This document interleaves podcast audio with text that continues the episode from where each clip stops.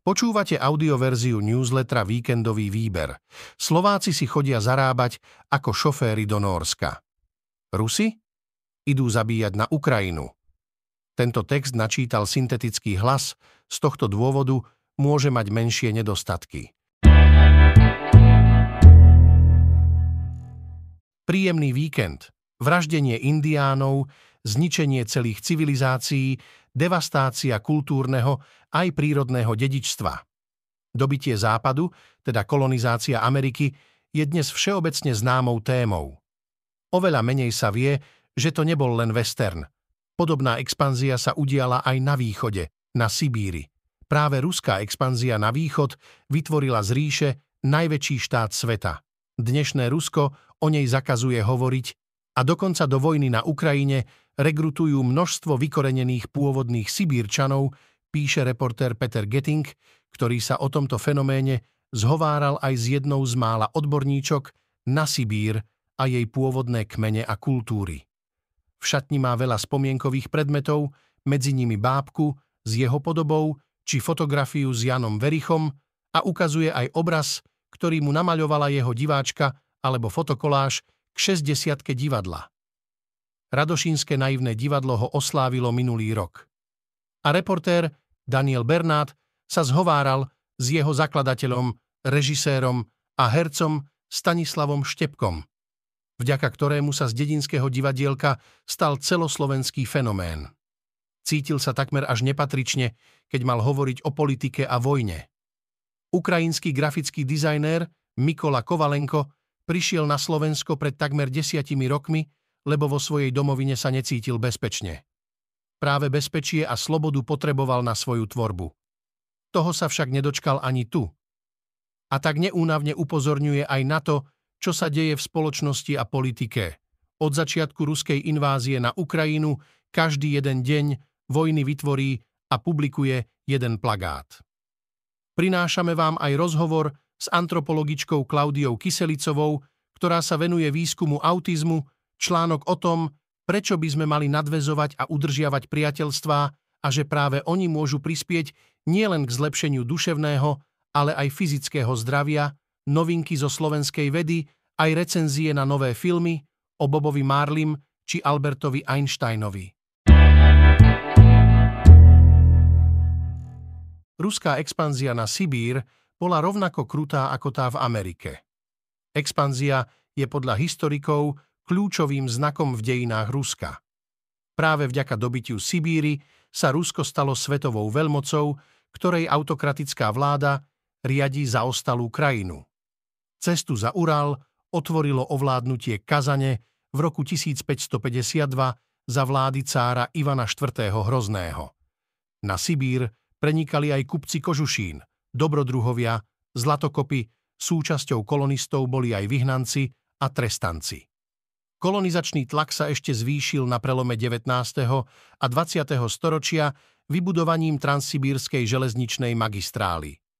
Na urbanizácii a industrializácii sa do značnej miery podielala otrocká práca väzňov z gulagov. Sibír fungovala ako väznica, popri tom sa Rusko cieľene zameralo na jej zaludňovanie. Kolonizácia sa rozbehla veľkým tempom za komunizmu, Rusko ju podporovalo štedrými dotáciami, výhodnými pôžičkami, platovým zvýhodnením. Odvrátenou stranou industrializácie Sibíry je aj drancovanie prírodného bohatstva. Loviská a pastviská zaberajú ropné spoločnosti, tamojšie metalurgické kombináty patria medzi najväčších znečisťovateľov životného prostredia na svete, veľkým znečisťovateľom je aj armáda, ktorej vojenské základne s jadrovými zbraňami sú celkom neprístupné verejnej kontrole. Spoločne s kolonizáciou prišla rusifikácia. Pestrá mozaika sibírskych národov s vlastnou kultúrou sa stávala minulosťou. Pôvodní obyvatelia sa v domovine stali cudzincami. Stanislav Štepka. Už som premýšľal nad tým, čo bude s našim divadlom, keď tu mňa nebude. Jánošík sa nepriamo stal maturitnou otázkou i legendou ale ja so súborom a najmä s divákmi odvtedy spolu žijeme celkom iné a najmä súčasné témy a príbehy, hovorí Stanislav Štepka, zakladateľ Radošinského naivného divadla. Po nežnej revolúcii sa ho mnohí pýtali, o čom budú písať a hrať, keď už sa môže písať a hrať o všetkom. Práve teraz sa to začína, hovoril im. Do roku 1989 tu bol možno iba jediný hlavný nepriateľ, teraz ich pribudnú tucty. S mafiánmi a im podobnými dobrodruhmi sa tu zrazu vynorilo až do týchto dní príliš veľa tém a mne sa zazdalo, že mám málo času aby som sa s divadlom dostal aspoň k niektorým. Stanislav Štepka nedá na svojich divákov dopustiť a len výnimočne sa stalo, že na niektoré hry boli ohlasy slabšie, ako očakával. Radošinci si pritom získali fanúšikov aj z radou osobností slovenského a českého divadla. Vrátane Jiřího Suchého, s ktorým sa Štepka spriatelil a označil ho aj za svojho učiteľa. Už však myslel aj na to, čo bude s divadlom, keď jeho nebude. Aj spolu sme sa o tom už párkrát rozprávali. Nejako bolo, nejako bude. Ale bol by som rád, keby tu naše divadlo, možno aj s iným názvom, ešte nejaký čas bolo a malo čo povedať našim divákom. Každé divadlo by malo mať vlastnú tvár a svojich divákov. Radošinské naivné divadlo divákov a tú tvár tuším malo a má. To je môj a náš odkaz, hovorí. Mali len jednu noc a nik nevedel, kto príde. Vznikla však najslávnejšia benefičná pesnička všetkých čias, písal sa rok 1984 a západný svet žil popkultúrou. Bláznivo farebná móda a výstredné účesy signalizovali chuť voľne sa zabávať. Nefičalo sa na mobiloch a internete, ale na mladej hudobnej stanici MTV a na sklonku toho roku sa začalo uvažovať o niečom, čo mala byť najúžasnejšia noc popu. Tentoraz však výsledkom nemala byť iba zábava. Medzi muzikantmi boli totiž aj takí, ktorí upozorňovali na pálčivé problémy sveta. Jedným z nich bol Bob Geldof. Na základe jeho iniciatívy vznikla v roku 1984 pesnička Do They Know It's Christmas – z ktorej výťažok mal putovať ľuďom trpiacim hladomorom v Etiópii. Na nahrávke vystupuje vtedajší výkvet britskej hudobnej scény od Bona cez Phila Collinsa, Georgia Michaela, Stinga až po členov kapely Duran Duran. O rok neskôr vyvrcholila táto iniciatíva mamutím benefičným koncertom Live Aid v Londýne. V Amerike si povedali, že by mali urobiť niečo podobné. S myšlienkou prišiel spevák a aktivista Harry Belafonte. Stlačil gombík, ktorý spustil zložitý mechanizmus na vytvorenie jednoduchej pesničky We Are the World. Tento proces mapuje dokumentárny film The Greatest Night in Pop. Robí to najmä na základe archívnych materiálov, ale tie doplňajú aktuálne vyjadrenia pamätníkov, ktorí boli pri tom. Dizajnér Mikola Kovalenko. Že Rusi nemajú informácie? Kdeže? Dávajú však prednosť vodke. Grafický dizajnér z Ukrajiny Mikola Kovalenko prišiel do Bratislavy v roku 2015, keď uňho doma začala situácia hustnúť. Potreboval bezpečie, slobodu a v pokojnom prostredí sa venovať tomu jedinému, čo ho zaujíma. Dizajnu, umeniu, kráse. No čoskoro na to zabili Jána Kuciaka, Rusi vtrhli na Ukrajinu a jeho premohli úzkosť a šok. Či chcel alebo nie, potreboval politicky zareagovať. Zmobilizoval grafikov na celom svete, aby prejavili spolupatričnosť so slovenskými novinármi. A on sám už dva roky každý deň publikuje nový plagát o vojne, pretože s myšlienkou na ňu sa každý deň zobúdza. Keďže svoj zmysel pre estetiku nemá nikdy vypnutý, v rozhovore presme hovorí aj o tom, kde sa v Bratislave cíti dobre a z čoho má priam stres a vysvetľuje, prečo kým on sa už cíti doma tu, jeho rodina zostala v záporoží. Einstein? Toho sme ešte nestihli obesiť, vraveli nacisti. Jeho vzťah k bombe dokazujú archívy. Podstatnú časť života Einsteina trápilo, že urobil neodpustiteľnú chybu.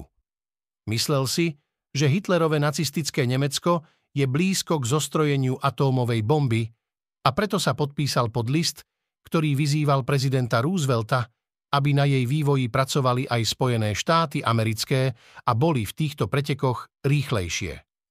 Keby som sa nemýlil, neotvoril by som Pandorinu skrinku, vravel.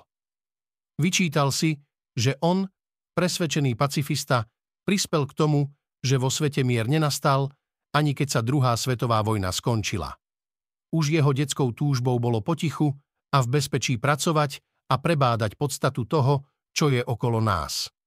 V jeho živote bolo napokon všetko opačné.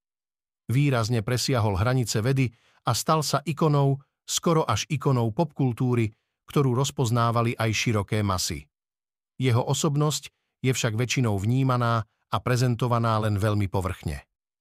To, že bol geniálny vedec, ju vystihuje len z časti a len málo vypovedá o tom, čím všetkým k vývoju ľudstva prispel a čím ho naopak skomplikoval. To teraz do veľkej miery napráva film Einstein a bomba, čerstvo pridaný do ponuky Netflixu. Priateľstvo prospieva duševnému zdraviu. Terapeutka radí, ako sa necítiť osamelo. Ak sa niekto cíti osamelo a chce od svojich kamarátstiev viac, pri psychoterapeutickom sedení ho povzbudzujem, aby počas roka pracoval na vybudovaní blízkeho vzťahu aj s niekým, koho už pozná. Zásadná štúdia z Harvardovej univerzity o vývine dospelých naznačuje, že blízke vzťahy sú najdôležitejším faktorom pre osobnú pohodu. Nezáleží však na počte vzťahov, ale na ich kvalite. Ak v roku 2024 získate jedného bližšieho priateľa, môže to výrazne zvýšiť vašu spokojnosť so životom. Je totiž známe, že priateľstvo chráni pred stresom a zlepšuje duševné zdravie. Vybudovať ho za rok je zvládnutelné. A o tri roky to môže viesť k trom priateľom a opäť k hrstke. Antropologička. Autizmus je diagnóza, ktorá postihuje celú rodinu. Vo svete je mnoho vecí, ktoré spolu zdanlivo nesúvisia. Ale pritom je opak pravda. Jedným z príkladov môže byť súvis medzi otlačkami prstov a autizmom, čo je neurovývinová porucha. Otlačky prstov sa často skloňujú najmä v súvislosti s rôznymi genetickými syndrómami. Patrí to do súboru znakov pri opísaní nejakého syndrómu. Napríklad pri Downovom syndróme vidíme iné usporiadanie dlaňových rých.